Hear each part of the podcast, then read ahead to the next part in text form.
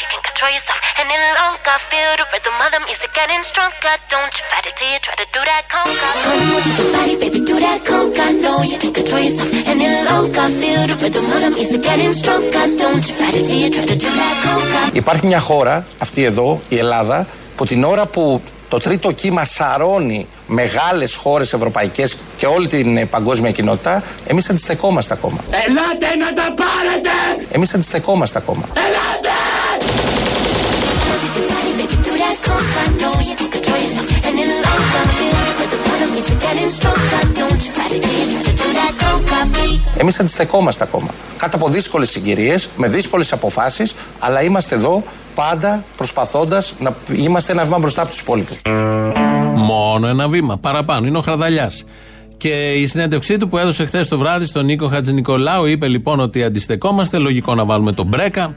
Ό,τι πιο κοντινό στην αντίσταση που κάνει ο Χαρδαλιάς είναι ο Πρέκα με το Ελάτε να τα πάρετε. Ποιο είναι το μυστικό τώρα της ε, επιτυχημένης αντίστασης του Χαρδαλιά και της κυβέρνησης; Ένας κανονικός άνθρωπος μπορεί να την κάνει αυτή τη δουλειά ή σπάει το στομάχι του. Κανονικοί είμαστε. Είναι μοναδική, αλλά είναι και μοναχική αυτή η δουλειά. Ε, είναι ομαδική δουλειά. Εμπλέκονται πολύ διαφορετικοί άνθρωποι από διαφορετικούς φορείς. Χρειάζεται να είσαι σκληρός. Ε, χρειάζεται την κατάλληλη στιγμή να μπορείς να πάρεις με καθαρό μυαλό τις κατάλληλες αποφάσεις. Είναι βασικά στοιχεία και η γνώση κόλλων και η ύπαρξη γενικών σχεδίων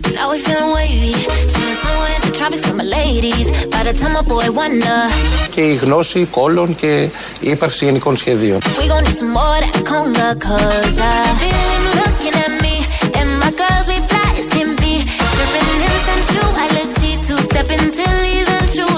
Καταρχήν αυτή η κυβέρνηση ποτέ δεν έχει αποδώσει ευθύνες στους πολίτες. Το κάναν τα κανάλια. Με πολύ μεγάλη επιτυχία. Δεν χρειαζόταν να το κάνει η κυβέρνηση. Αλλά όχι τώρα που το σκέφτομαι, το έχει κάνει και η κυβέρνηση. Είπε χθες ο Χαρδαλιάς ότι ε, αυτή η κυβέρνηση, το ακούσαμε, δεν έχει αποδώσει ποτέ ευθύνες στους πολίτες όσο κρατάει η πανδημία. Σχεδόν ένα χρόνο τώρα. Για να θυμηθούμε ή να αναρωτηθούμε, έχει αποδώσει αυτή η κυβέρνηση ευθύνες στους πολίτες.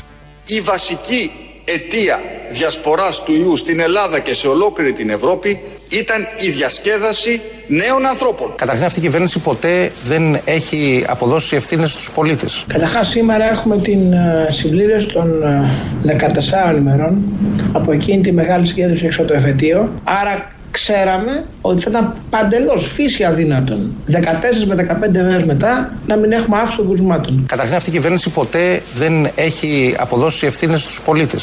Δηλαδή, δεν καταλαβαίνει ο άλλος που μπαίνει και είναι δίπλα στον άλλον πολιτά ότι θα κολλήσει. Δηλαδή, δεν- δηλαδή Φταίει ο κόσμος Δεν για, θα αυτό- σου βλάκα για αυτός αυτή το την λέμε. αύξηση. Φταίει ο κόσμος, κύριε Γεωργιάδη. ασφαλώς και φταίει ο κόσμος. Ποιος φταίει, ο Μάλιστα. περαστικός; Σωστά. Ασφαλώς και ναι, είναι η απάντηση. Καταρχήν αυτή η κυβέρνηση ποτέ δεν έχει αποδώσει ευθύνες στους πολίτες. Μπράβο.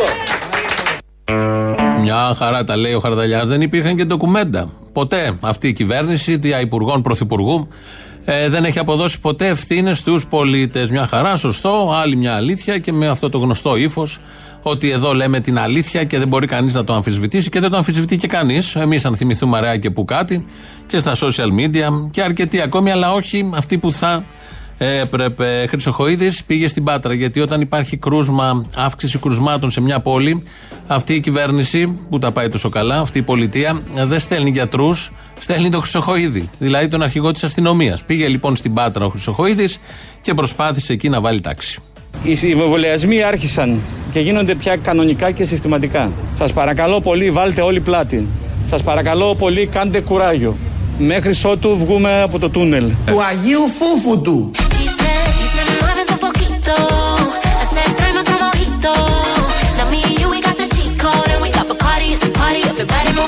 Οι βολεασμοί άρχισαν. Ε, ναι, παιδι μου, γι' αυτό σου τηλεφωνώ για να τη αναλόγως. αναλόγω.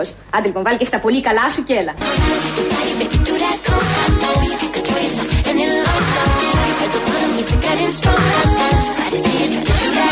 Σας παρακαλώ πολύ, κάντε κουράγιο.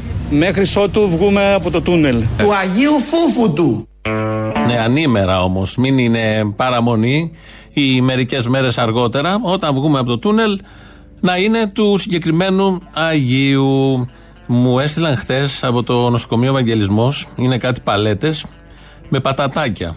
Έχει κάτι κούτε πατατάκια, γνωστή μάρκα. Και σας διαβάζω αυτά περίπου που έχουν γράψει. Άγνωστος δωρητής, δεν ήξεραν αυτοί που μου το έστειλαν. Δέκα παλέτες με πατατάκια για το προσωπικό, για να μας καλοπιάσουν. Μου το σχολιάζουν βέβαια αυτοί που μου το στείλανε. Αμοιβή στον Ήρα. Μια μεγάλη σακούλα πατατάκια. Ε, αντί να φέρουν προσωπικό, μια παλέτα εμβόλια, έφεραν παλέτες με πατατάκια. Πέρα λέει από το προσβλητικό της αποδοχής της δωρεάς, υπάρχει και το κομικό. Ε, και γράφουν εδώ, ε, καθένας μετά τη βρώση θα πάει στο αντιπερτασικό ιατρείο, επειδή είναι αλμυρά τα πατατάκια. Και έγινε ολόκληρο θέμα με τα πατατάκια. Υπάρχει φωτογραφία, θα τους τα μοίραζαν σήμερα. Ε, σήμερα μου στείλαν άλλο μήνυμα, πάλι για φωτογραφία. 10 κούτες επί 8 συσκευασίες. 260 γραμμάρια συνολικά, 20.800 γραμμάρια, αν τα πολλαπλασιάσετε. Συνολικά εργαζόμενοι είναι 2.000 στον Ευαγγελισμό, τότε στον καθένα αναλογούν 10,4 γραμμάρια πατατάκια. Δεν φτάνουν και όλα στα πατατάκια. Και το ακόμη καλύτερο, τα πατατάκια λήγουν σε ένα μήνα. Οπότε πρέπει να τα φάνε. Προφανώς τα έχει όποιος τα έχει και σου λέει από το να μείνουν να κάτσε να τα δώσει στον Ευαγγελισμό, να στηρίξω τους γιατρούς στο δύσκολο αυτό έργο αυτό είναι καλύτερο από το χειροκρότημα. Τα πατατάκια είναι καλύτερα από το χειροκρότημα. Μέχρι στιγμής οι γιατροί έχουν δει πατατάκια και χειροκρότημα. Θα έλεγε κανείς ότι όλο αυτό είναι και λίγο καρναβάλι. Επειδή πήγε χθες ο Χρυσοχοίδης και απαγόρευσε το καρναβάλι, δεν θα γίνει και φέτος στην Πάτρα. Αλλά όλος ο κόσμος βοά και λέει ότι πρέπει αυτή η κυβέρνηση να το κάνει. Κυρίες και κύριοι συνάδελφοι, εδώ και πολλούς μήνες γυρίζω όλη την Ελλάδα. Πηγαίνω σε πρωτεύουσες νομών, πηγαίνω σε μικρά χωριά συζητώ με τους πολίτες για τα πραγματικά τους προβλήματα. Οι πολίτες ζητούν από μας καρναβάλι όλο το χρόνο.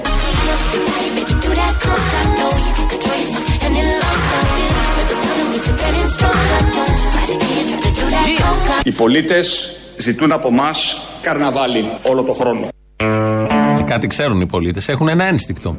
Δεν το ζητάνε από οποιονδήποτε. Βλέπεις. Κοιτάς, παρακολουθείς, βλέπεις και τις πράξεις, βλέπεις και τα λόγια βγάζεις το συμπέρασμα και λες: Είστε καλοί. Θέλουμε καρναβάλι. Τελικά ούτε φέτος δεν θα έχουμε καρναβάλι. Βάζουμε μια τελεία σε όλα αυτά γιατί έχουμε κάτι λογαριασμούς να λύσουμε σήμερα και θα το κάνουμε με κάποιο τρόπο. Με τον γνωστό τρόπο δηλαδή, όπως θα κάνουμε πάντα αυτά. Έχετε στείλει από την προηγούμενη Πέμπτη που κάναμε την εκπομπή εδώ με τον Αποστόλη και είπαμε για τις καταγγελίες, βιασμούς, τις πολλές καταγγελίες που έχουν βγει με αφορμή την Μπεκατόρου και οι ηθοποιοί που βγαίνουν και καθημερινά είναι και πάρα πάρα πολλοί αυξάνονται και μπαίνουν πια και στο δημοσιογραφικό χώρο οι καταγγελίες, διευθυντές θεάτρων, πρωταγωνιστές πολύ αγαπητούς και, και, και, εξώδικα από εδώ, να μην αναφέρουμε το όνομα. Μπλέκεται και αυξάνεται όλο αυτό. Έχουμε πάρει και κάποια πολύ ωραία mail. Θα σας διαβάσω ένα από αυτά για να κάνουμε εισαγωγή στο θέμα. Ε, γεια σας και τα λοιπά. Είμαι ακροάτρια. Μην αναφέρετε το όνομά μου, δεν το λέω εδώ και πολύ καιρό και περιμένω κάθε μέρα με ανυπομονησία την εκπομπή σας. Είναι μια ακροάτρια αυτή που το γράφει. Παρ' όλα αυτά, έπεσα από τα σύννεφα όταν σας άκουσα την Πέμπτη να συζητάτε για το θέμα Μπεκατόρου και γενικώς για τις καταγγελίες που βγαίνουν σταδιακά στο φως από τους εργαζόμενους στον πολιτισμό. Συγκεκριμένα είπες, προς εμένα, πω βγαίνει ο καθένας και λέει μου αντιμίλησε. Συσσαγωγικά αυτά είναι δικά μου λόγια.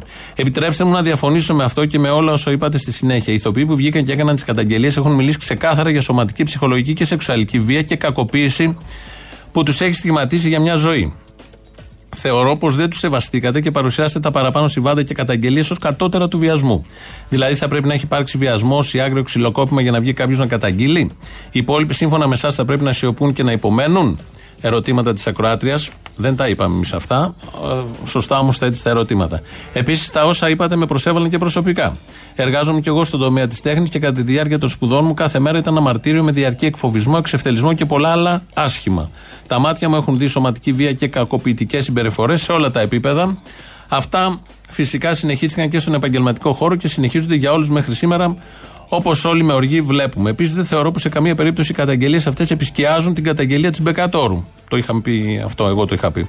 σα ίσα που την ενδυναμώνουν και έχουν ανοίξει ασκή του αιώλου που εύχομαι να πάρουν σβάρνα και τους υπόλοιπους εργασιακούς χώρους. Το γεγονός επίσης πως αυτά γίνονται θέματα στα πρωινάδικα, εκεί είχα σταθεί ιδιαίτερος, και πάλι δεν το βρίσκω απολύτως λάθος. Είναι μια ευκαιρία να γίνουν ορατά στο ευρύ κοινό μέσω οποιοδήποτε μέσου του καναλιού. Αλλιώς θα μείνουμε εδώ να τα συζητάμε οικουνούμαλοι και να στηριχτούμε, να συχτηρίζουμε μεταξύ μας. Αντίστοιχο ευτυχές παράδειγμα είναι η συνέντευξη του Μάκη Παπαδημητρίου στον Αρναούτογλου. Δεν την έχω δει την εκπομπή. Μέσω μιας εκπομπής του Συρμού, ο Μάκης κατάφερε αβίαστα να αναδείξει την κενότητα και τη ματαιοδοξία του παρουσιαστή και τέτοιου είδους εκπομπών εν γέννη. Και καταλήγει η ακροάτρια, καλά, εγώ θα συνεχίσω να ακούω την εκπομπή σας, σε αντίθεση με έναν άλλον ακροατή που όπω δήλωσε, που όπως δήλωσε θα σταματήσει για τους δικούς του λόγους. Δεν μπορούμε να σας σταυρώνουμε για ένα μελανό σημείο, ούτε να συμφωνούμε σε όλα, αν και θα, θα ήθελα πολύ. Θα περιμένουμε πραγματική απορία να ακούσω την απάντησή σας πάνω στα παραπάνω. Καλή συνέχεια. Ένα από τα mail πολύ ενδιαφέροντα και πολύ έτσι ωραίο και τεκμηριωμένο ήταν αυτό. Ε, θα ακούσουμε τώρα, επειδή χτες είδαν το φως της δημοσιότητας μέσα από εκπομπές τηλεοπτικές, δύο καταγγελίες. Ε, θα ακούσουμε την Κατερίνα Λέχου. Το αίσθημα του φόβου ξύπνησε μέσα μου σαν τα αγριόχορτα. Ξέρεις που τα βγάζεις και ξαναβγαίνουν, τα βγάζεις και ξαναβγαίνουν. Ξυπνάει μέσα μου γιατί φαίνεται ήταν πολύ, έγινε, ήταν πολύ έντονο αυτό που έγινε. Αφορά μια επαγγελματική μου συνεργασία που τη διαχωρίζω τελείως από την προσωπική μου εμπλοκή που βίωσα για όλη τη σεζόν, γιατί αυτό, αυτό είναι επίσης που καθιστά ένα γεγονός και πάρα πολύ δύσκολο. Γιατί δεν είναι ότι σημαίνει μια φορά φεύγεις, το λύνεις, παραμένεις στο χώρο τον εργασιακό για 7 μήνες, άρα πρέπει να υποστείς όλα αυτά τα πράγματα. Αλλά αυτό δεν το καταλαβαίνει το κοινό. Εννοείς κατά τη διάρκεια της παράστασης; Μιλώ μόνο για το επισκηνής και το διαχωρίζω γιατί εγώ με τον Γιώργο είχα και προσωπική σχέση. Ε, δεν ήξερα κάθε μέρα αν μπορώ αυτό να το αντιμετωπίσω. Η λεκτική βία επειδή δεν είναι απτή και η ψυχολογική δεν είναι απτή, δεν είναι σαν τη σωματική, σε σπρώχνω, σε παρενοχλώ, σε όλα αυτά. Είναι λίγο σαν ένα άγριο θηρίο.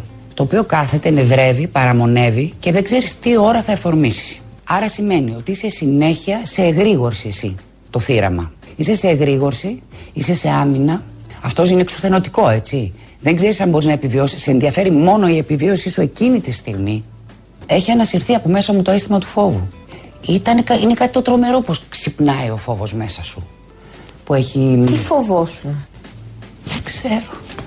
Φοβόμουν.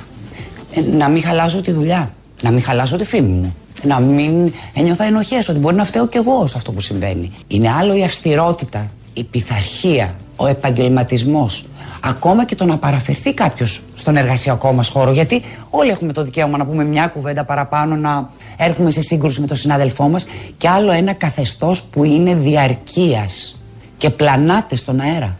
Δηλαδή πρέπει να προσέχεις κάθε σου φράση, κάθε σου κίνηση, κάθε σου... Εννοείται ότι έπινα, ενώ δεν πίνω ποτέ εν ώρα εργασίας. Εννοείται ότι έπαιρνα λιξτανίλ, αυτά δεν τα λέω. Εννοείται ότι είχα βγάλει, είχα βγάλει κάτι δερματικά τα οποία αποχωρήσανε σε μία εβδομάδα με το που ξεδιάλυνε η σχέση μου. Έχω ευθύνη γιατί δεν προστάτευσα τον εαυτό μου, γιατί δεν ήξερα, γιατί φοβόμουν. Έχω ευθύνη. Εγώ το ξέρω μέσα μου. Η Καταρίνα Λέχου είναι, μιλάει για τον Γιώργο Κιμούλη. Ε, με αφορμή την ε, καταγγελία της Μπεκατόρου, είχαμε πει τότε στην εκπομπή: Με κάθε θύμα βιασμού είμαστε, χωρίς να μεναλά, χωρίς υπεκφυγές και χωρίς καμία δικαιολογία. Με κάθε θύμα βιασμού και κατά όλων αυτών που πάντα βρίσκουν μια πρόφαση να δικαιολογήσουν το βιαστή. Και είχαμε πει και άλλα πάρα πολλά τότε. Ε, θα ακούσουμε και την Τζένι Μπότσι. Βγήκε χτες το βράδυ στο δελτίο ειδήσεων του Sky.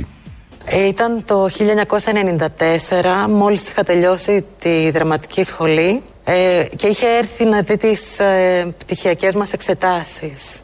Μετά από κάποιους μήνες επικοινώνησε μαζί μου και με κάλεσε να πάω σε ένα θέατρο για να με δει για κάποιο έργο. Μόλις είχα τελειώσει τη σχολή, ένας λαμπερός πρωταγωνιστής, η χαρά μου ήταν μεγάλη. Πήγα στο πρώτο ραντεβού, το οποίο έγινε σε κεντρικό θέατρο. Μου είπε ότι βλέπεις εδώ ότι γίνονται δουλειές γιατί φτιάχνουμε το σκηνικό και πρέπει να πάμε στο γραφείο μου. Και πήγαμε σε ένα διαμέρισμα στην περιοχή του ζωγράφου. Εκεί έγινε η ακρόαση. Μου είπε να, να ξεχάσω το κείμενο και θα μου υπαγορεύει εκείνο τι θα λέω. Κάποια στιγμή άρχισε να γίνεται με βομολογία αυτά που έπρεπε να του πω. Είπε ότι δεν μπορώ να του τα πω αυτά τα λόγια. Μου είπε ότι το καταλαβαίνει, αλλά θα υπάρξει διασκευή του έργου, οπότε ίσως να φύγω και να το σκεφτώ και να ξαναπάω μια επόμενη φορά για να συνεχίσουμε.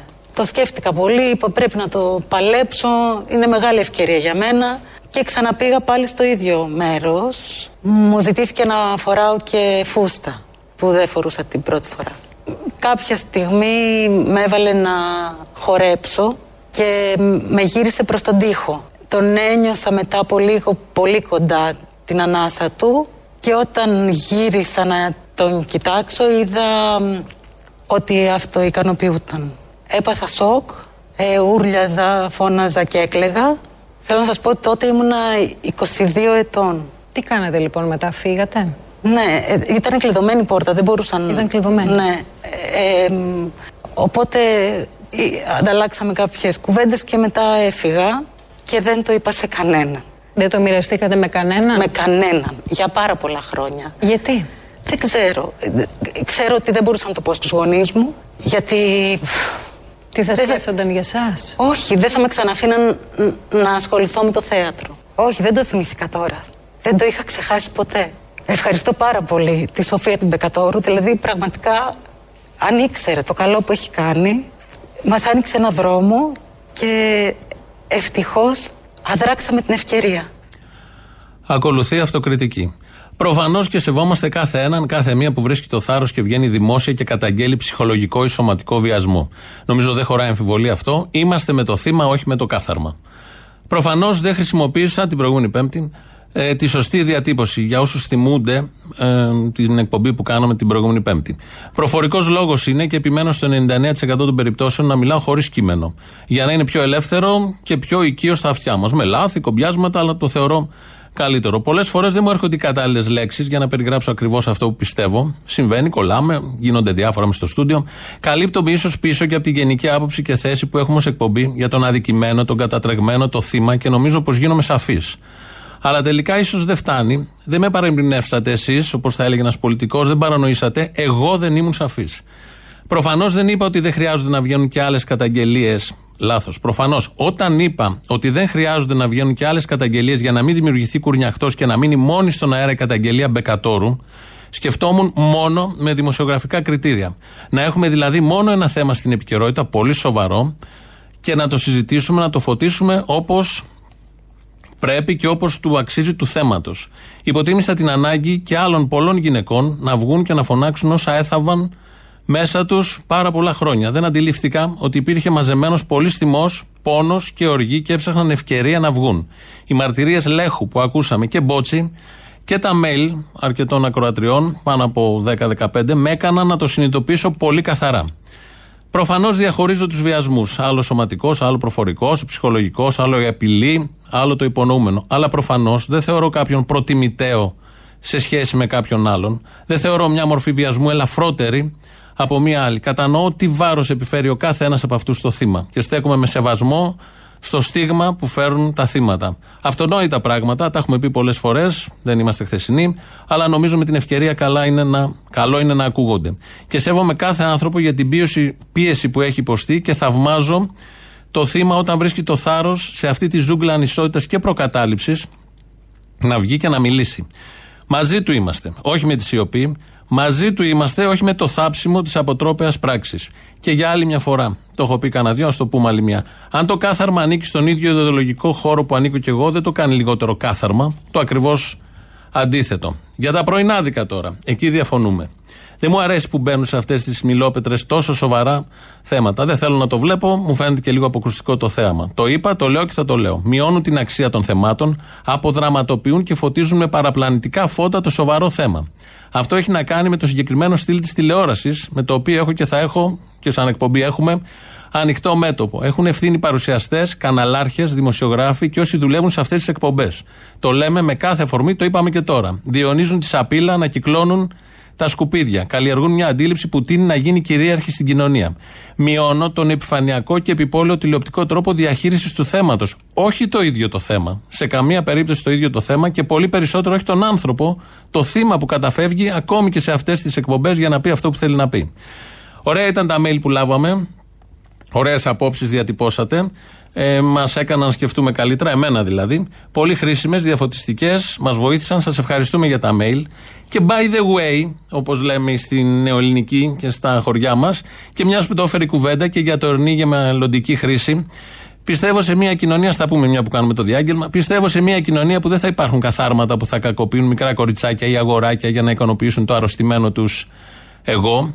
Δεν θα εκμεταλλεύονται νέες κοπέλες ή άντρες, δεν θα τολμούν να το σκεφτούν. Και όταν πράττουν και όταν το πράττουν, η τιμωρία να είναι άμεση. Όχι μόνο κατά κραυγή από τα παράθυρα, τα πρωινά ή τα βραδινά.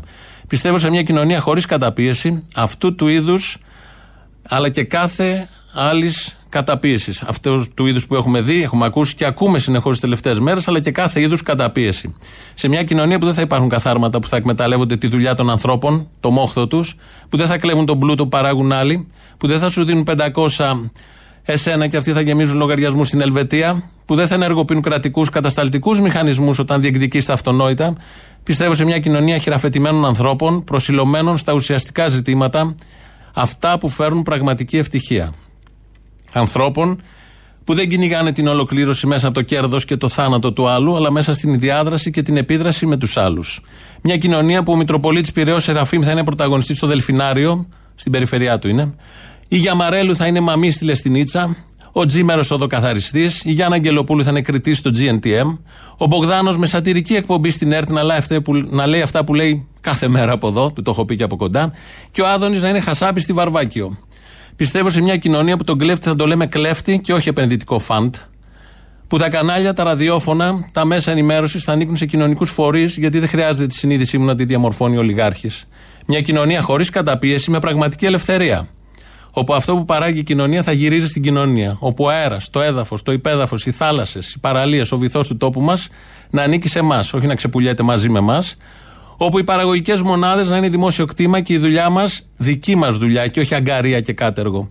Όπου όταν έρθει η πανδημία, τα νοσοκομεία να είναι πολλά, γεμάτα με γιατρούς, με μεθ, που φτιάχνουν και εμβόλια για όλους. Με αμοιβές σωστές στους γιατρούς και όχι πατατάκια, λιγμένα κιόλας.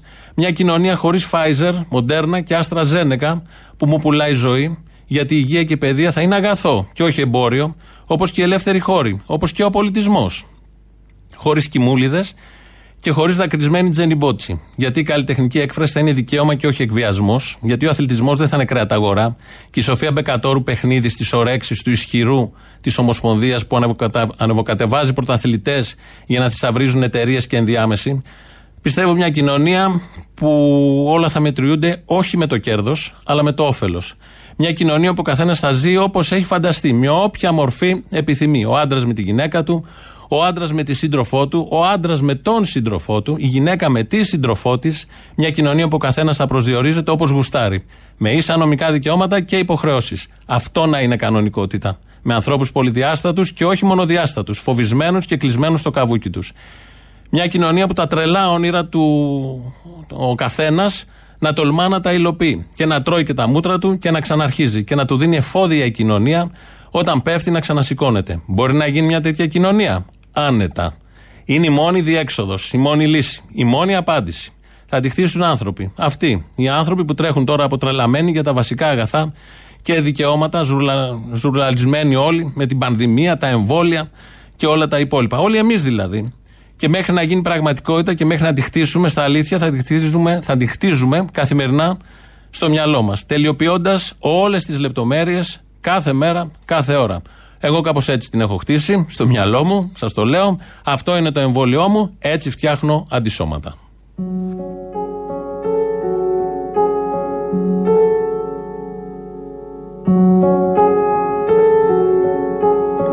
Hello, darkness, my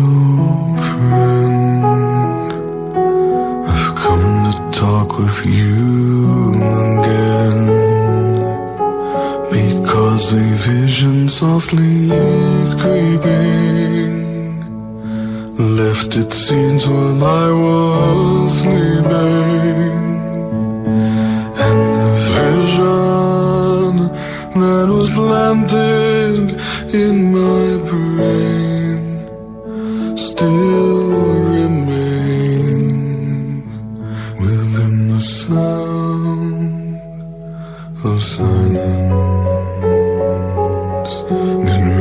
restless dreams, I walked alone,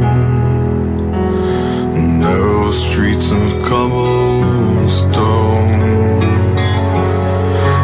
The halo of a street lamp, I turned my collar to the cold and damp. When my eyes were stabbed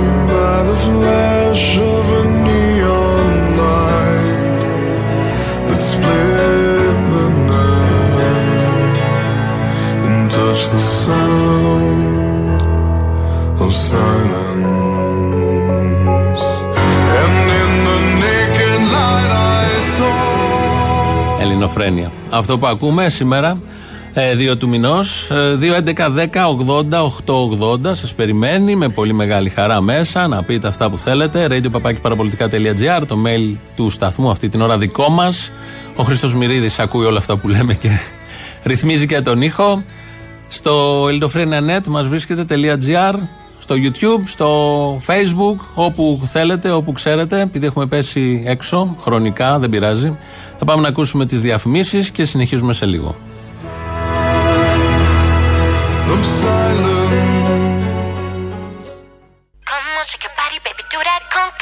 You can control yourself any longer. Feel the rhythm of the music getting stronger. Don't you fight it till you try to do that conga. Come on, shake your body, baby, do that conga. No, you can control yourself any longer. Feel the rhythm of the music getting stronger. Don't you fight it till you try to do that conga. Υπάρχει μια χώρα, αυτή εδώ, η Ελλάδα, που την ώρα που το τρίτο κύμα σαρώνει μεγάλες χώρες ευρωπαϊκές και όλη την ε, παγκόσμια κοινότητα, εμείς αντιστεκόμαστε ακόμα. Απάνω τους αδέρφια. Η Ελλάδα ποτέ δεν πεθαίνει. Χεστήκαμε αδέρφια. Έχει και τέτοια η αντίσταση. Λέει εδώ από τα πολλά μηνύματα μια Κροάτρια. Μα ό,τι και να συμβεί θα το κάνει ευκαιρία για μανιφέστο και συνταγή με μαγειρική να είναι. Η Λένα το λέει, οκ, η Λένα. Πάμε να ακούσουμε ειδήσεις από την ελληνική αστυνομία. Είναι οι αστυνομικοί τίτλοι των ειδήσεων σε ένα λεπτό. Στο μικρόφωνο ο Μπαλούρδος, δημοσιογράφος Μάρκος. Μετά την αστυνομία διαδηλώσεων, την αστυνομία πανεπιστημίων, τις ομάδες Δέλτα και Δίας έρχεται και η αστυνομία Survivor. Όπως δήλωσε ο Μιχάλης Χρυσοχοίδης, επειδή στο Survivor γίνεται μακελιό και οι παίκτες πιάνονται στα χέρια με φωνές και καυγάδες, θα συσταθεί ειδικό σώμα για το συγκεκριμένο τηλεπαιχνίδι. 50 αστυνομικοί φεύγουν αύριο για Άγιο Δομήνικο προκειμένου να αναλάβουν δράση. Η ανομία και στο Survivor τελειώνει, δήλωσε ο κύριος Χρυσοχοίδης, ενώ άφησε ανοιχτό το ενδεχόμενο όταν τελειώσουν τα bootcamp του Master Chef να συσταθεί σώμα επιτήρησης μαγειρέματος πάνω από τις κατσαρόλες και σε αυτό το παιχνίδι. Σε ΑΕΗ μετατρέπει τα κατηχητικά σχολεία η Νίκη Κεραμέως. Σύμφωνα με απόφαση της Υπουργού, όλα τα κατηχητικά σχολεία που έχουν από 50 μαθητές και πάνω μετατρέπονται σε ΑΕΗ. Οι μαθητές που φοιτούν σε αυτά θα λαμβάνουν μετά από διετή παρακολούθηση κηρύγματος πτυχίο απόφοιτου κατηχητικού ισότιμο με αυτό των ΑΕΗ. Ήταν ένα αίτημα της Εκκλησίας και ένα όνειρο δεκαετιών δικό μου, το οποίο επιτέλους έγινε πράξη, δήλωσε συγκινημένη η Υπουργός προσθέτοντας χαρακτηριστικά. Τα κατηχητικά μας αναβαθμίζονται και αποκτούν πανεπιστημιακό επίπεδο, κάτι που τα κάνει μοναδικά στον κόσμο. Μετά τις ανακοινώσεις, η ίδια Υπουργός τραγούδισε κατά συγκινημένη την επιτυχία Τα Χριστιανόπουλα θα πάνε εκδρομή. Νέα δημοσκόπηση παρουσιάζει θετικότατα στοιχεία για την κυβέρνηση. Συγκεκριμένα, στο ερώτημα για τον καλύτερο πρωθυπουργό, οι πολίτες απάντησαν Κυριάκος Μητσοτάκης. Στο ερώτημα ποιον εμπιστεύονται περισσότερο, οι πολίτες απάντησαν Κυριάκος Μητσοτάκης. Στο ερώτημα ποιος είναι ο καλύτερος πρωθυπουργός του πλανήτη αυτή τη στιγμή, οι πολίτες απάντησαν Κυριάκος Μητσοτάκης. Στο ερώτημα να ζει κανείς ή να μη ζει, οι πολίτες απάντησαν Κυριάκος Μητσοτάκης. Ενώ τέλος, το ερώτημα βουνό ή θάλασσα, οι πολίτες απάντησαν Κυριάκος Μητσοτάκης. Καιρός. Έθριος ο καιρός, ιδιαίτερα ευνοϊκός, ειδικά αν λέγεσαι Κυριάκος Μητσοτάκης.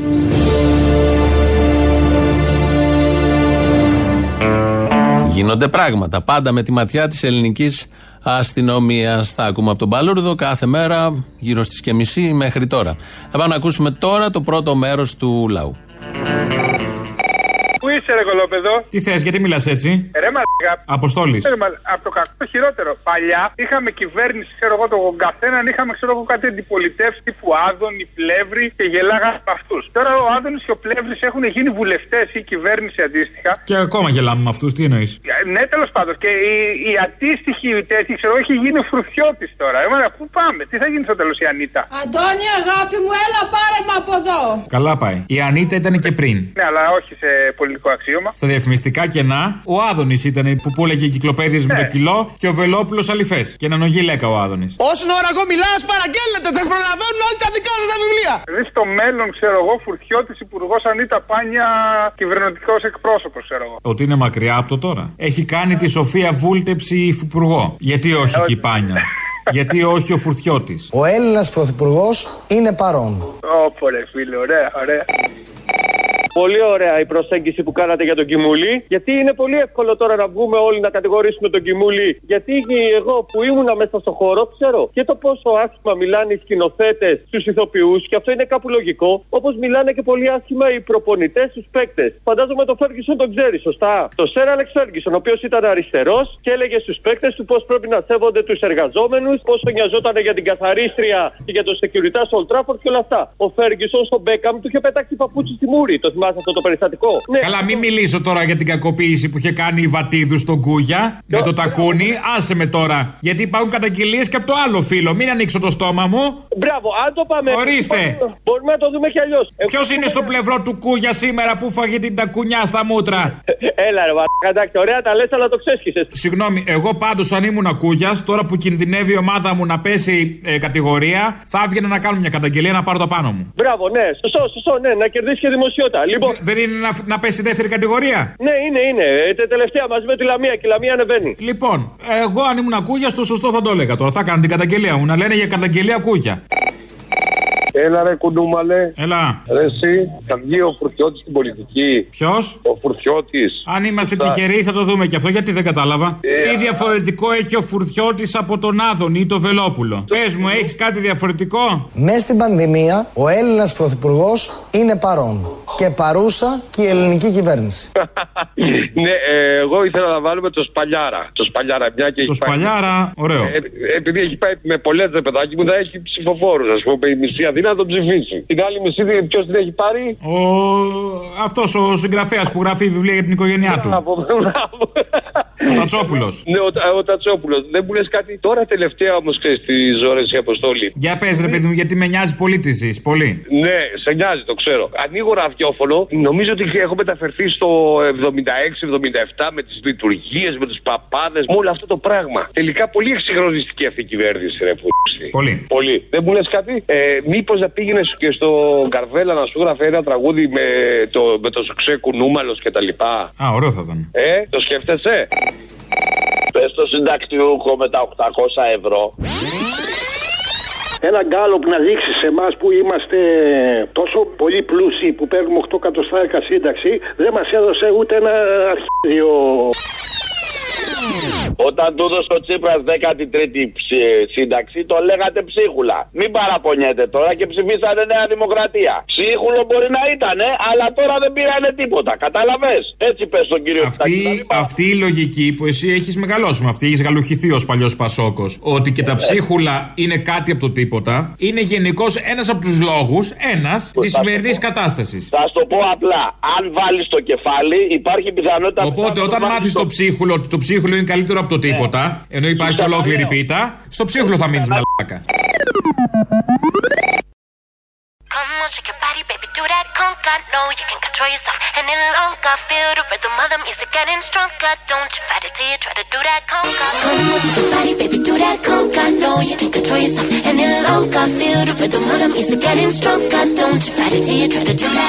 Υπάρχει μια χώρα, αυτή εδώ, η Ελλάδα, που την ώρα που το τρίτο κύμα σαρώνει μεγάλες χώρες ευρωπαϊκές και όλη την ε, παγκόσμια κοινότητα, εμείς αντιστεκόμαστε ακόμα.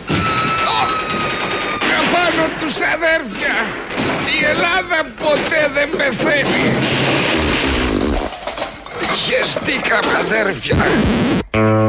Επειδή γράφετε πολλά, ε, τα διαβάζω εγώ εδώ, αλλά αφορούν εμένα, δεν θα τα διαβάσω on air. 2, 11, 10, 80, 8, 80 είναι μέσα, περιμένει, καταγράφει. Αυτή είναι η δουλειά του, την κάνει πολύ ωραία και σας περιμένει με πολύ μεγάλη χαρά να πείτε αυτά που θέλετε να πείτε για τα θέματα και το θέμα το βασικό που είχαμε σήμερα. Αλλά ω τώρα, λίγο παράτερα, μέρος δεύτερον. Μιλάω. Με μένα. Ποιος εσύ; Εσύ ποιος είσαι; Ε, εγώ είχα εσύ ποιος είσαι; Όποιος θέλει, μην θα σου δώσω λογαριασμό. Ε, θέλω τον Αποστόλη να μιλήσω. Ο Αποστόλης είμαι. Έλα, Αποστόλη, λοιπόν. Τι σχέση έχει τώρα η Χρυσή Αυγή, πες μου, με, την, ε, με τους αναρχικού. Τι σχέση έχει; Τι σχέση έχει; Τι σχέση έχει; Τι σχέση έχει; Τι σχέση έχει; Τι σχέση; Τέτοια κατά είναι. Καμία σχέση. Γιατί; Ε, εντάξει, καλό θα ήταν οι μαλακίες λίγο να τις μετράμε. Δεν υπάρχουν μαλακίες. Υπάρχουν μαλακίες, συμφωνώ. Και οι δύο δεν κάνουν επιθέσεις. Ναι, ναι. Ε, τι ναι, ναι. Δεν, εκεί μας δεν μα συμφέρει εκεί πέρα, έτσι. Εσύ θύχτηκε σου θάψαν τους χρυσαυγίτες, ε, δεν πειράζει. Ε, δεν πάνε να χεστούν και αυτοί, δεν με ενδιαφέρει εμένα. Ναι, μωρέ, το Ε, βλέπω. είναι και Το οι βλέπω, δύο αλλά κάνουν αυτούς πεις να επιθέσεις. υπερασπιστεί. Εγώ κανένα ναι. Ναι, Και- σε και- βλέπω. Και οι δύο δεν κάνουν επιθέσεις. Ναι, ναι, το ίδιο και το αυτό. Ε, τώρα τι, ό,τι μας συμφέρει νομίζω λέμε στο, και στο ραδιόφωνο. Ε, τι θα πούμε, ότι δεν μας συμφέρει, ότι μας φέρει θα πούμε. Εσύ, εσένα τι σε συμφέρει, εσένα δηλαδή. Καλό είναι να λες πράγματα που είναι προς το συμφέρον σου. Εμένα τους συμφέρουν μου. Εγώ έχω, πε- έχω περάσει και από τις δύο, και από τις δύο ε, πώς θα λένε, και, και από τις δύο μεριές έχω περάσει, να σου πω την αλήθεια. Α, έχεις υπάρξει το και 96 χρυσαυγίτη. Πώς, άκου να σου πω, άκου να σου πω.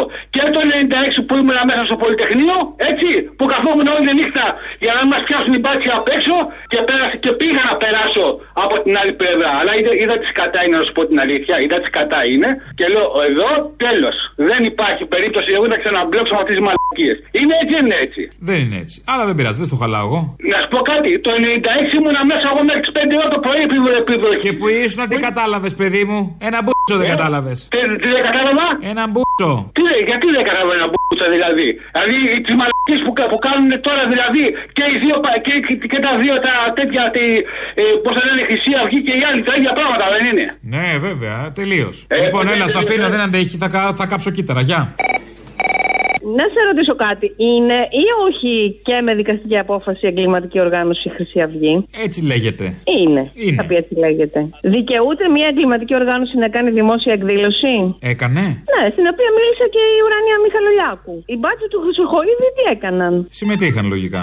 Λογικά, ναι. Ω Μικρό. μέλη φίλοι του κόμματος. Ναι, δεν τους ενόχλησαν στο παραμικρό. Ε, ο Φουρτιώτης θα κατεβεί βουλευτή. Μακάρι. Αν ε, υποθέσω από το κλείψιμο στον Κυριάκο με τον Κυριάκο, ε, τέλειο. Αυτή είναι η πραγματικότητα και πραγματικά είμαστε περήφανοι και πρέπει να είμαστε περήφανοι σαν Έλληνες ε, για τον ε, Πρωθυπουργό Σπλίτ. Ε, είναι ολοφάνερο. Και με ποιον άλλο θα κατέβαινε, θα μου πεις. Εκεί είναι τα 120 Ηνωμένα Σούργελα. Εκεί δεν θα πάει. Ακριβώς. Και το 120 που λέω είναι λίγο, μάλλον. Ναι, Ναι, μια πολύ σύντομη ενημέρωση. παρακαλώ. Η Nike, τεράστια μάρκα αθλητικών ειδών. Nike, κύριε, Nike. Έχει βγει από την Nike. νίκη της Σαμοθράκης το όνομα. Nike. Αυτό, τώρα θα δεις Σαμοθράκη. Λοιπόν, η Nike, η Nike, λοιπόν, ενημέρωσε περισσότερους από 100 retailers έμπορους, Ναι. ματάρχες στην Ελλάδα, ότι πολύ σύντομα θα πάψουν να συνεργάζονται μαζί της. Πράγμα που σημαίνει ότι τους βγάζει εντελώς από την αλυσίδα. Τους retailers. Του retailers, τους έμπορους, τον καταστηματάρχη, το μέσο καταστηματάρχη. Τον Άρα Έλληνα δεν εννοείς μπορεί- στην Ελλάδα, είναι αυτό; Έλληνα, Τούρκο, ναι, ναι, ναι, ναι, ναι. θα γίνει παγκοσμίως. Ξεκινάει και αυτό πανευρωπαϊκά. Λοιπόν, από το 22 θα ξεκινήσουν. Πράγμα που σημαίνει ότι αν θέλει να πάρει το συγκεκριμένο brand, πρέπει να απευθυνθείς μόνο στα καταστήματά τους, με τους όρους φυσικούς τους και φυσικά στο online. Μπορούμε όμως εμείς να μποϊκοτάρουμε το οτιδήποτε σε αυτή τη χώρα που ζούμε. Κοίτα να δεις αυτός ο καπιταλισμός τι γλυκός που είναι. Ναι, μπορούμε εμείς όμως να κάνουμε κάτι γι' αυτό. Κοίτα να δεις αυτή η αυτοοργάνωση της αγοράς, τη μαγική, τι ωραία. Πολύ Τι ωραία. ωραία, ρυθμίστηκε. Εμείς, ξαναλέω, δεν μου απαντάς στο βασικό. Εμείς μπορούμε να κάνουμε κάτι γι' αυτό. Μπορεί κανείς από αύριο να μην ξαναψωνίσει συγκεκριμένο μπραντ. Είτε αυτό είναι Ολλανδικό τυρί, είτε αυτό είναι αθλητικό παπούτσι συγκεκριμένης μάρκας. Μα πώς και τι θα βάλουμε; Μα με δουλεύεις; Όχι, λέω. έχουμε ανάγκη. Αντίλες, Γι' αυτό αντίλες, ξεχυθήκαμε στα μαγαζιά. Ήμασταν τόσο καιρό μέσα κλεισμένοι και δεν θα με αφήσει τώρα να πάρω το, το- το- το αθλητικό, το Sportex που θέλω την Έτσι. Ελβιέλα. Έτσι. Το έχω Αποζήτα, ανάγκη. Είναι ζωτική σημασίας για μένα. Η υπερκατανάλωση. Αυτό ολοκληρώνει. Αυτό ακριβώς. Γι' αυτό ποτέ δεν θα γίνετε άνθρωποι οι υπόλοιποι. Εμείς οι δύο μπορεί. Τουλάχιστον θα έχουμε δύο ανθρώπους. Τον ακροατή το συγκεκριμένο και τον Αποστόλη. Καλό είναι. Με δύο ξαναφτιάχνεται όλη η ανθρωπότητα. Άλλωστε με δύο ξεκίνησε σύμφωνα με αυτά που μαθαίναμε στην πρώτη, Δευτέρα, Τρίτη Δημοτικού, δεν θυμάμαι. Ο κύριος Ταραντήλη είναι κυβερνητικός εκπρόσωπος, ο καινούριος κυβερνητικός εκπρόσωπος. Βγαίνει λοιπόν να μιλήσει για το νομοσχέδιο, σήμερα το πρωί βγήκε, για το νομοσχέδιο για τα ΑΕΗ. Αυτό το νομοσχέδιο είναι ένα εμβληματικό νομοσχέδιο. Η κυβέρνηση δεν ευνηδίασε κανέναν σε αυτή την περίπτωση. Πραγματικά είναι ένα νομοσχέδιο αποτελούσε προεκλογική δέσμευσή μας και το θεωρούμε πάρα πολύ σημαντικό. Ξέρετε κάτι θα σας μιλήσω αυτή τη στιγμή σαν πανεπιστημιακός δάσκαλος. Το πιο σημαντικό με το νομοσχέδιο αυτό που θα προσπαθήσουμε να πετύχουμε είναι να εγγυηθούμε στην πανεπιστημιακή κοινότητα, στους καθηγητές, στους φοιτητές, ε, ε, στο διοικητικό προσωπικό, σε όλη την πανεπιστημιακή κοινότητα να κερδίσει την ελευθερία της. Να σημειώσουμε εδώ ότι το μεγαλύτερο μέρος της πανεπιστημιακής κοινότητας δεν το θέλει αυτό το νομοσχέδιο. Έχει βγάλει ανακοινώσεις από Πρετάνη, διοικητικό προσωπικό, φοιτητές δεν το συζητώ. Δεν το θέλουν. Παρ' όλα αυτά, επιμένει η κυβέρνηση και Ραμαίος Χρυσοχοίδης είναι αυτό που θα είναι και αστυνομική μες στα πανεπιστήμια και θα διδάσκουν. Όχι ακόμα, αλλά νομίζω σε δεύτερο ε, βαθμό θα, σε δεύτερο χρόνο θα γίνει και αυτό.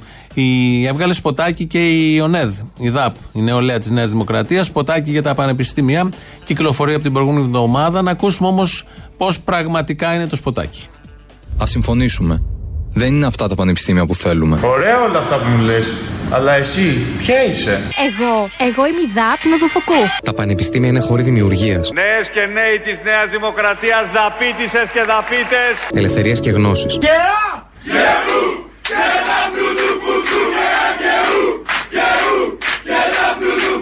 Και όχι παραβατικότητας και ανομίας. 50 άτομα της ΔΑΠ επιτέθηκαν σε 20 άτομα της ΠΑΣ. Θέλουμε πανεπιστήμια όπου φοιτητές και καθηγητές δεν θα φοβούνται. Με σύλλογο και ντου η ΔΑΠ είναι παντού. Θέλουμε πανεπιστήμια για τα οποία θα είμαστε περήφανοι. Η Δάπνο Δουφουκού Αγρινίου κάνει στασιαρχείο και υποδέχεται όλους τους πρωτοετής φοιτητές του Αγρινίου με ένα πάρτι που θα γράψει ιστορία. Αυτό αξίζει στην Αίγινια.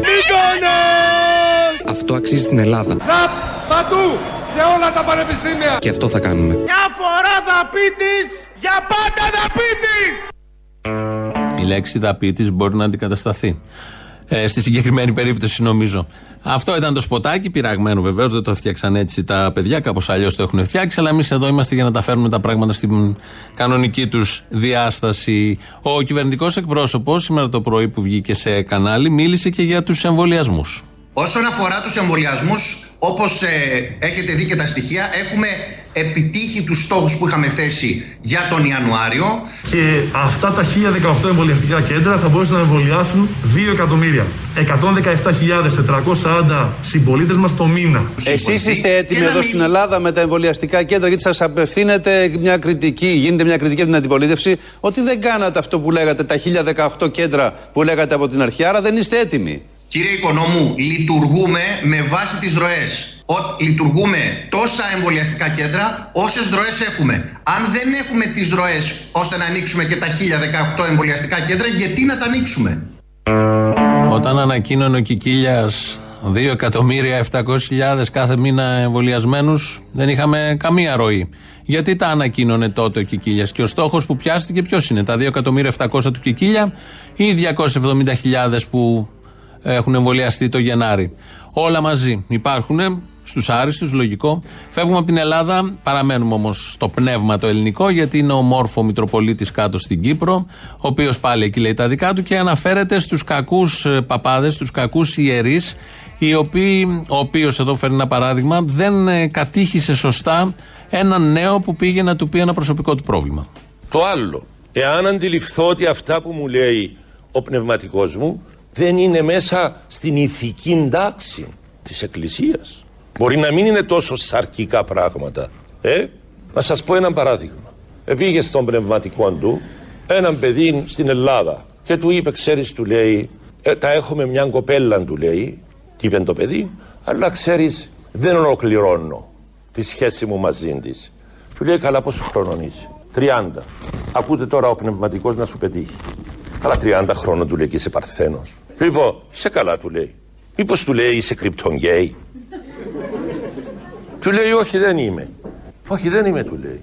Γιατί μου του λέει μα είναι παράδοξο του λέει 30 χρονών. Σήμερα είναι εποχή του λέει και έχεις και κοπέλα λες τι κάνετε τελικά με αυτήν την κοπέλα. Άκου τώρα ο πνευματικός. Ε, ότι ο πνευματικός δεν πρέπει να ενθαρρύνει τις προγαμιαίες σχέσεις. Τον εγκαλεί εδώ ο Μητροπολίτης επειδή έκανε την απλή ερώτηση ο πνευματικός: Τι κάνεις με την κοπέλα που είσαι κτλ. κτλ. Το κρυπτον γκέι είναι πάρα πολύ ωραίο. Το κυπριακά κρυπτον γκέι. Με αυτά τα πολύ ωραία φτάσαμε στο τέλος. Τρίτο μέρος του λαού μας πάει στο μαγκαζίνο. Τα υπόλοιπα εμείς αύριο. Γεια σας. Ναι, γεια σου Αποστόλη, είμαι ο Κώστα από το Εγάλεο. Θέλω, είμαι, είμαι συνταξιούχος και θέλω να στείλω ένα μήνυμα στον κύριο Χρυσοχοίδη και στην κυρία Κεραμέους. Έτσι, για το αντιεκπαιδευτικό μέτρα που θέλουν να περάσουν. Είμαστε μαζί με τους φοιτητές και θέλω να τους πω κάτι στους κυρίους υπουργούς. Ούτε σκέψη για πανεπιστημιακή αστυνομία. Οι φοιτητές που παλεύουν για τις σπουδές τους, τη δουλειά τους, τα δικαιώματά τους δεν είναι εγκληματίες. Ούτε σκέψη για πειθαρχικό δίκαιο. Οι φοιτητές δεν είναι εγκληματίες. Λοιπόν, να πάτε να μαζέψετε την, από την Αθήνα όλους τους εγκληματίες και μετά να μας κάνετε τις μαγκές σας. Εκτό από το ότι. Πώς το λένε για τις διαδηλώσεις, αυτά που έλεγε ο Θήμιο προχθές για τα φάρμακα. Δεν έχει καταλάβει ο ελληνικός λαός ότι ο μεγαλύτερος πόλεμος για το κέρδος είναι οι φαρμακοβιομηχανίες. Δεν έχουν καταλάβει ότι είναι καπιταλισμός ή. Μα αυτό που πέφτουν και από τα σύννεφα, αυτό δεν μπορώ. Καλώς ήρθατε, αγάπες μου, στον καπιταλισμό. Στην τώρα και σε όλους τους υπόλοιπους. Τι λες, για πες σοβαρά, μήπως το κάνουν και άλλες εταιρείες; Έλα μου, ντε, έλα μου, ντε, Αποστόλη, πόσο δίκιο έχεις δηλαδή. Αυτή η τάση για την αυταπάτη αυτού του τόπου. και βασικά την κοροϊδία, όχι την αυταπάτη. Καμία αυταπάτη δεν έχουν. Ξέρουν μια χαρά. Καλησπέρα, Αποστόλη. Καλησπέρα. Είμαι. Πήρα τηλέφωνο να δώσω συγχαρητήρια στο Think Tank των λοιμοξιολόγων, τον κύριο Γόγο, που πρότεινε οι πατρινοί να βγαίνουν με μονά ζυγά. Τι να πω. Τέλειο. Μας έχουν ξεπεράσει. Πραγματικά μας έχουν ξεπεράσει. Είναι πιο γραφική και από το λιοβασίλεμα, όπως είχε πει και ο Θήμιος. Δεν είναι όλα τα λιοβασιλέματα γραφικά, τέλος πάντων, διαφωνώ. Σωστό και αυτό, σωστό και αυτό. Έχει να κάνει και με τη διάθεση. Είναι πολλά, τέλος πάντων. Ναι. Γενικώς, κάθε μαλακία που λέει ο Θήμιος δεν χρειάζεται να την υιοθετείτε. Να σου πω τώρα, θα του πάρει τα σούβρακα του κουρτάκι για τον Παπαχρήστου Άλεξ, ρε φιλέ. Α κάνει τι θέλει. Ε, κάνει τι θέλει, ε. Μάγκοσε, μάγκοσε, μωρικοτούλα. Εγώ. Κάτσε να κουβεντιάσουμε γιατί δεν κουβεντιάζετε ρε, μαζί μας, ρε. Γιατί δεν κουβεντιάζετε. Μαζί σας ποιοι είστε εσείς; Μήπως γιατί είσαστε συστημικοί, δεν πας στους αριστερούς του Σιριζέους. Τι είσαι εσύ Σιριζέος; Ναι, ρε, Και είσαι και αριστερός; Άσε βρε καραγκιόζάκο που θα μιλήσουμε κιόλας. Άντε βρε νούμερο της κοινωνίας. Φέρε κανένα μνημόνιο και μετά μίλα τώρα. Άντε καραγκιόζο. Έλα τώρα που θα μιλήσουμε κιόλας. Έλα σούργελο. Έλα σούργελο. Καλά, ασχολήσου τώρα με το Τι μας έβγαλε από το μνημόνιο; Α, μωρή μουρλο κακομήρα που θα μιλήσουμε. Είπες κάτι για σύστημα; Συνεργάτη του καμένου τσιράκι της Μέρκελ. Ε, διαβολικέ καλέ Τραμπ, είπες κάτι για σύστημα; Μίλα μου, αγάπη μου, λίγο. Πες μου για το σύστημα. Μ' αρέσει να μου λες για σύστημα. Τι σύστημα θα παίξουμε, μάνα μου, τι σύστημα; Ε, πες μου τι σύστημα παίζουμε, πες μου. Πες μου το σύστημα που θα παίξουμε και εγώ θα το ακολουθήσω. Τι σύστημα έχουμε; Άιντε σούργελο.